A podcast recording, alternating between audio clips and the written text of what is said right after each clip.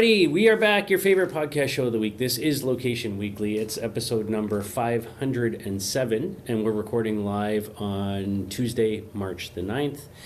Uh, Aubriana, how are you? How you been? Good. I'm doing well. Um, we're about to start like our pollen season here in Atlanta, so I'm gearing up for that. I was feeling a little like, you know, sinusy yesterday, but this too shall pass. Um, and yeah, things are just starting to feel a little bit more normal, I think, with like some warmer weather coming and uh, more and more people getting vaccinated and just starting to see numbers go down. So um, I don't know. I feel encouraged. I'm hopeful. How about you? How you feeling? Yeah, a little bit of the same. Like vaccines are starting to roll here. We've got you know four vaccines approved now in Canada, and you know people are you know the clinics are getting set up, and at least the the older folks, the over 80s, are getting you know done this week. My dad, I think, is getting one this week, so that's good. Yeah, so there's hope. Um, businesses are starting to reopen. The weather's getting better. Like we're in the 60s and 70s now up here, um, you know, which is great. Um, so yeah, you know, and, and spring training baseball is in full swing, so that's always good. Yeah, you know, there's not a lot to complain about. Like I think you know things are good. So um, yeah, hope. Spring. Mm-hmm. Yeah. Yeah. So uh, yeah. So we've got a good show for you. We've got four stories uh, that we wanted to walk through today, um, and then just a quick little update on one of our members uh, got acquired. So we'll bring that up at the end as well. Um, but uh, yeah, I'll let you start us off.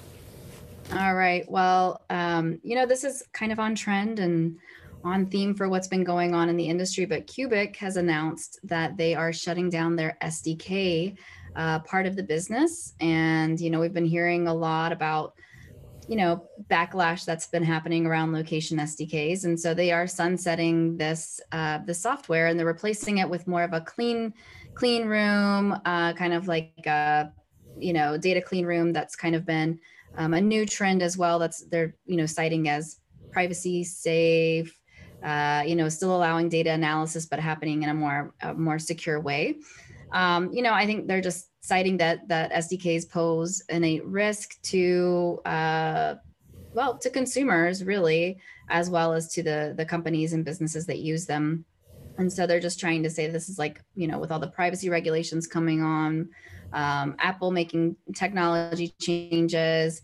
Uh, you know, really cracking down on any cross app data sharing. This is kind of the way that they're they're moving so, you know, really, I think this is just the reality of like another location company is seeing the writing on the wall and they really just want to get out of kind of the danger zone before there's a New York Times story written on them that we've seen kind of lots of those types of stories that are coming out left and right about even good companies, um, you know, some that just get caught in, you know, bad areas or highlighted in a bad way, or some that just maybe um, you know, are not very privacy uh, focused whatsoever. So I think this is a strong move. It's probably the right thing to start doing. Um, you know, more and more data clean rooms or bunkers, uh, you know, these types of systems are, are being set up. And I think that it's, um, you know, I think it's the way of the, the future and, and we'll see more and more uh, companies transition to that. Yeah, I agree. I, I think that you know everybody that's in this space, uh, like these guys, you know, are in sort of response to Apple's moves and you know sort of the expected corresponding moves from Google, and just the where the industry is going overall when it comes to this type of SDK and data uh, privacy and and whatnot. I, I think that like GDPR, I think there's a need for um, you know companies to adjust. Some companies you know will be able to do that and survive, and others won't. Um, and it seems like they're trying to be proactive. They're trying to say, hey, look, you know, we agree. We don't think, you know, this is the best approach that we've been taking. Um, and uh, so we're going to sunset this product and we're going to kind of move in a different direction that is, you know, with the data clean room. And I think that, you know, there are many trying to figure out, you know, how they you know adapt and, and and what the right move is going to be and i think this is is one way to go about it it's certainly one of the trends that we're seeing. you know, I know companies like X-Mode and others, you know, are trying to figure out what they're doing uh, as well, and kind of going more to a server to server type of uh, approach and how they uh, sort of share, you know, the data and, and, and manage it that way, as opposed to being in an SDK in an app. Um, you know, so that's you know like uh, just another thought process around it. I think the other way that we're starting to see uh, companies uh, you know, sort of uh, let's I'll, I'll, say replace you know the SDK is through a, a heavier reliance on IoT-based sensors. Um, so you know, pulling data from whether it's beacons or cameras or you know other types of sensors out there to you know basically get you the same kind of attribution or foot traffic type of data. Um, you know, I think is interesting. I think that the difference with that obviously is is that it's much harder to it, can give you numbers, but it can't give you um, sort of the ability to match those numbers up necessarily from one business to another. So. Um, I think you still need both, but I think uh, you know it, it will take some time for everybody to kind of figure out you know the path ahead here. But uh, I, I, applaud this move. I think it's it, it's a good uh, positive move for our industry, and uh, I expect we'll see more companies you know follow suit. So.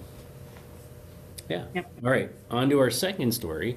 So, American Eagle, uh, the retailer, uh, is debuting an AR shopping tool.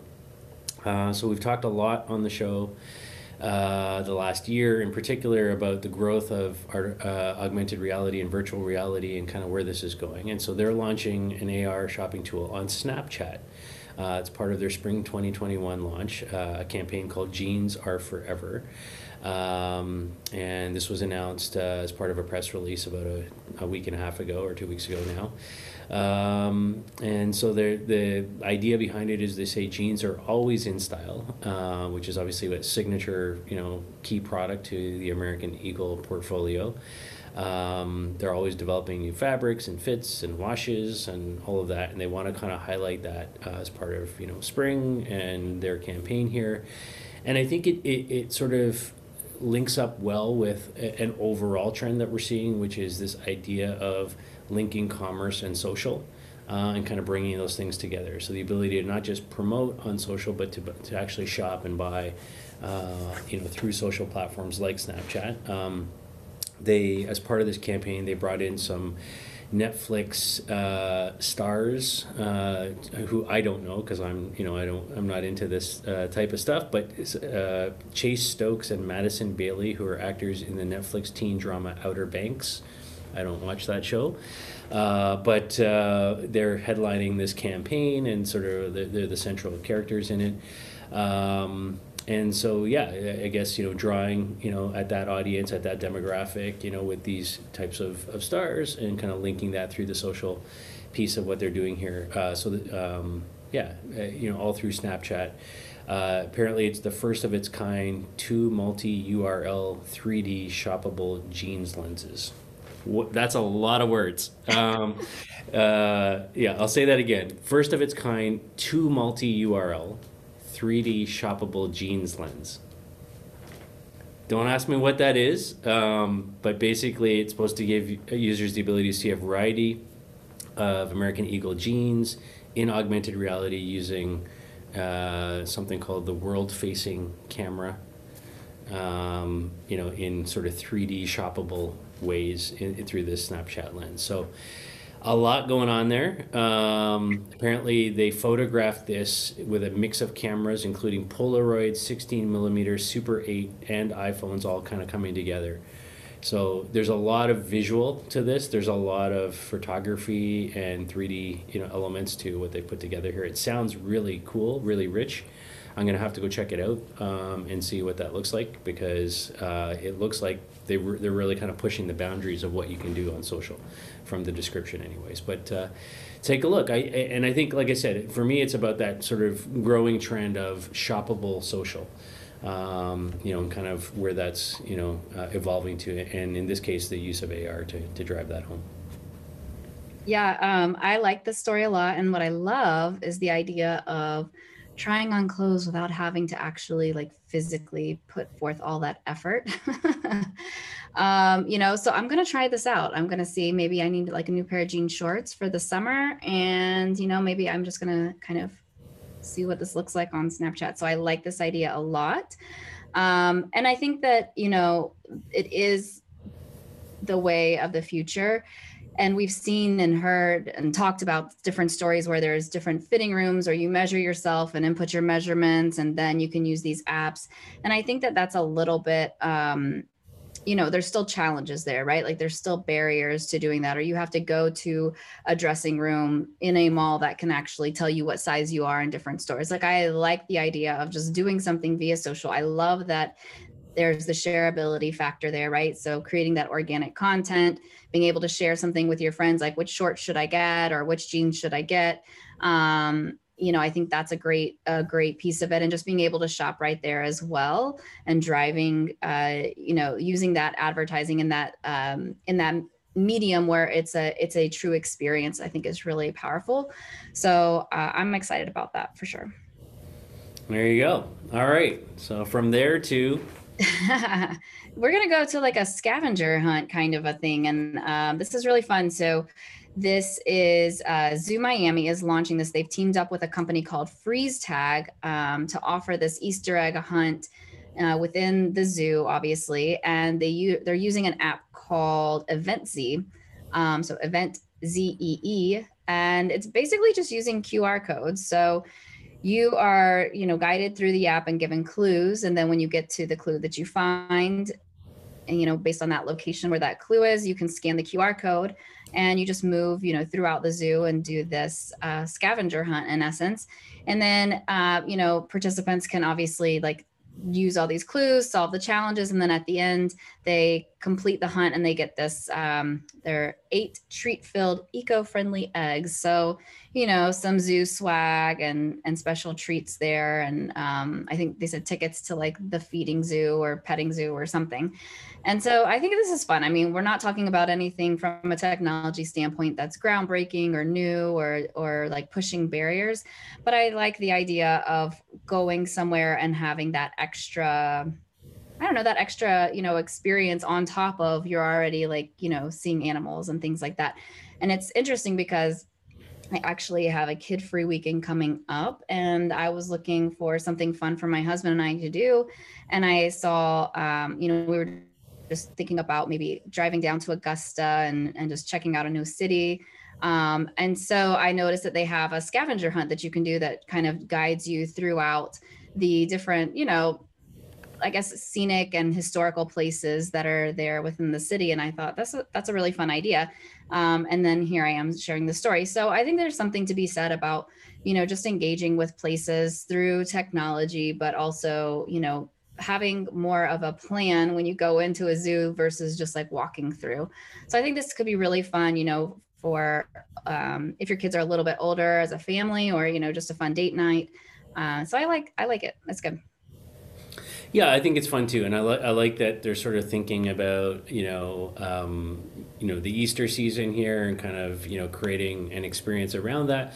But I also like the fact that you know as it's kind of you know go around the you know the zoo area, um, you know find these different QR codes, engage with this uh, experience. You know I know these guys. You know Freeze Tag has been around for a while. They're you know there's a lot of sort of location and GPS based kind of components built into how their apps work work.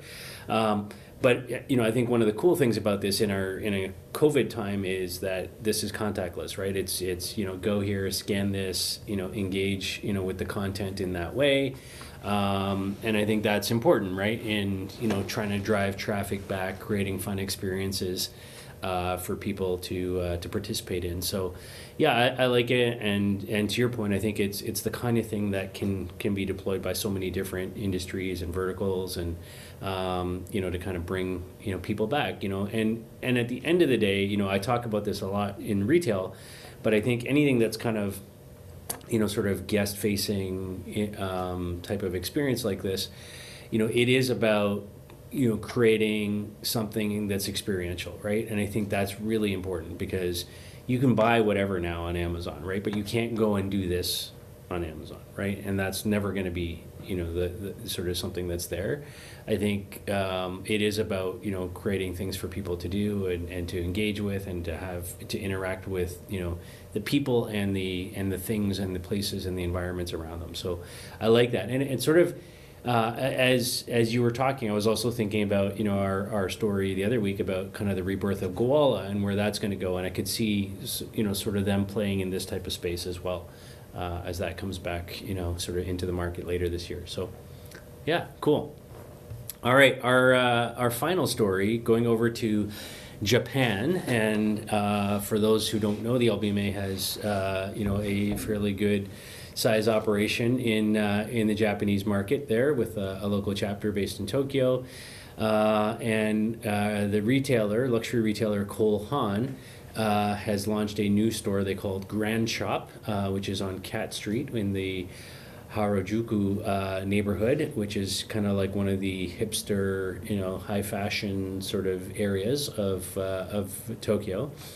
And um, yeah, they you know they really are you know it, it's it's a super high end sort of experiential you know speaking to what I just said type of uh, retail experience. And so it's called Grand Shop. It's their flagship store there. Uh, it's a two level store featuring all sorts of high tech uh, components to it. Uh, it's got a second floor window that integrates with a transparent LED screen that illuminates uh, Cat Street at night. It's got two screens that highlight Cole Haan, you know, technology and innovations. It's got QR codes throughout the store that you know you can scan and have interactive elements going on, you know, with their products and, and their brand. Uh, there's a selfie station in the store uh, with an illuminated mirror that directs visitors to what they call blaze trails and shatter boundaries. Um, you know, and so and they've got this whole sort of um, campaign going, you know, on social and in the store, you know, with these sort of quotes in both English and Japanese, uh, such as "Take courage." leave directions, um, you know, and the the hashtag for their campaign is called hashtag Write New Rules.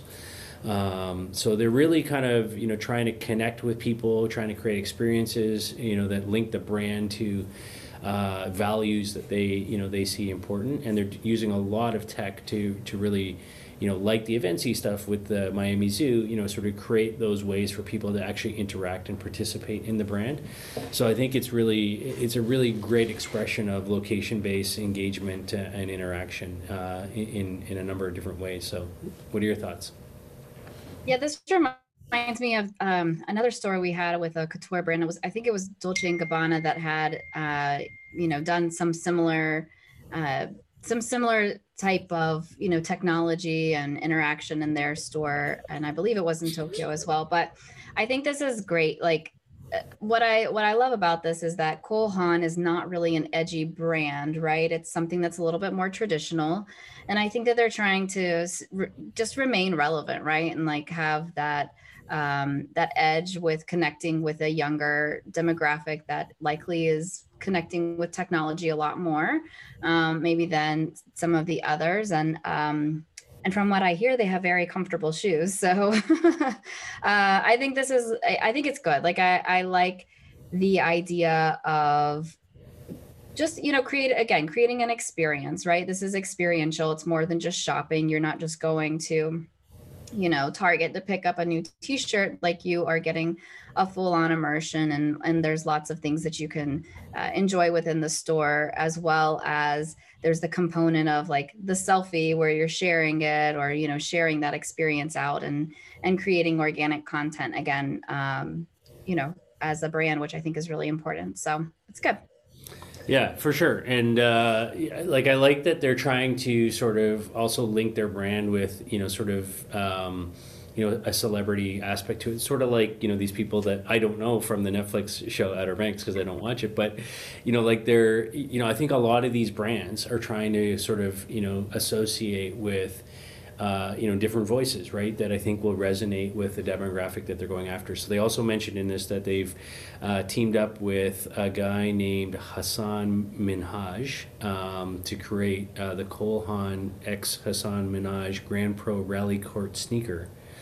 Uh, so he's an indian american comedian um, that apparently is known on you know in that circuit, I guess, uh, in creating a cool sneaker. It's funny. I was watching a just flipping channels the other night and watching you know uh, one of those shows about you know sneaker shopping with celebrities, and um, yeah, they were. Uh, they were they were hanging out with you know some ex NBAers and things like this, and kind of going to like high end sneaker shops and you know dropping like you know ten thousand dollars on you know four pairs of sneakers and these kinds of things.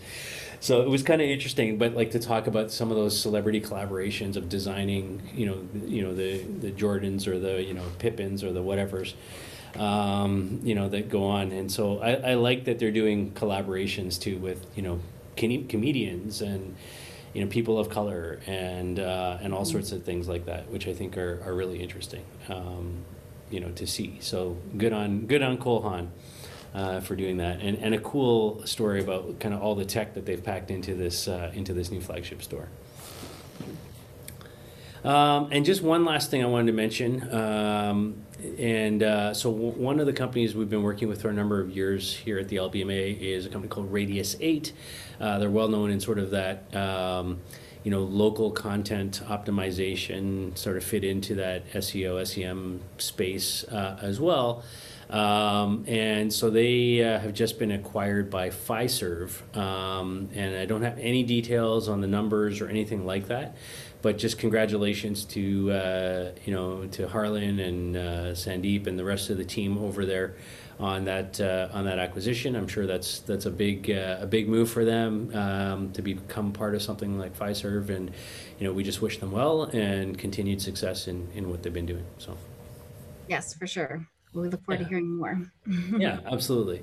So that's it. That's our show for this week. Uh, you've been listening to episode number 507 of Location Weekly. We thank you for your time. As always, uh, please reach out to us if you have story ideas, uh, feedback for us.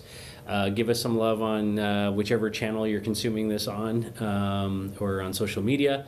And uh, we'll be back next week, of course, with another show. Thanks. Take care. Bye. Bye.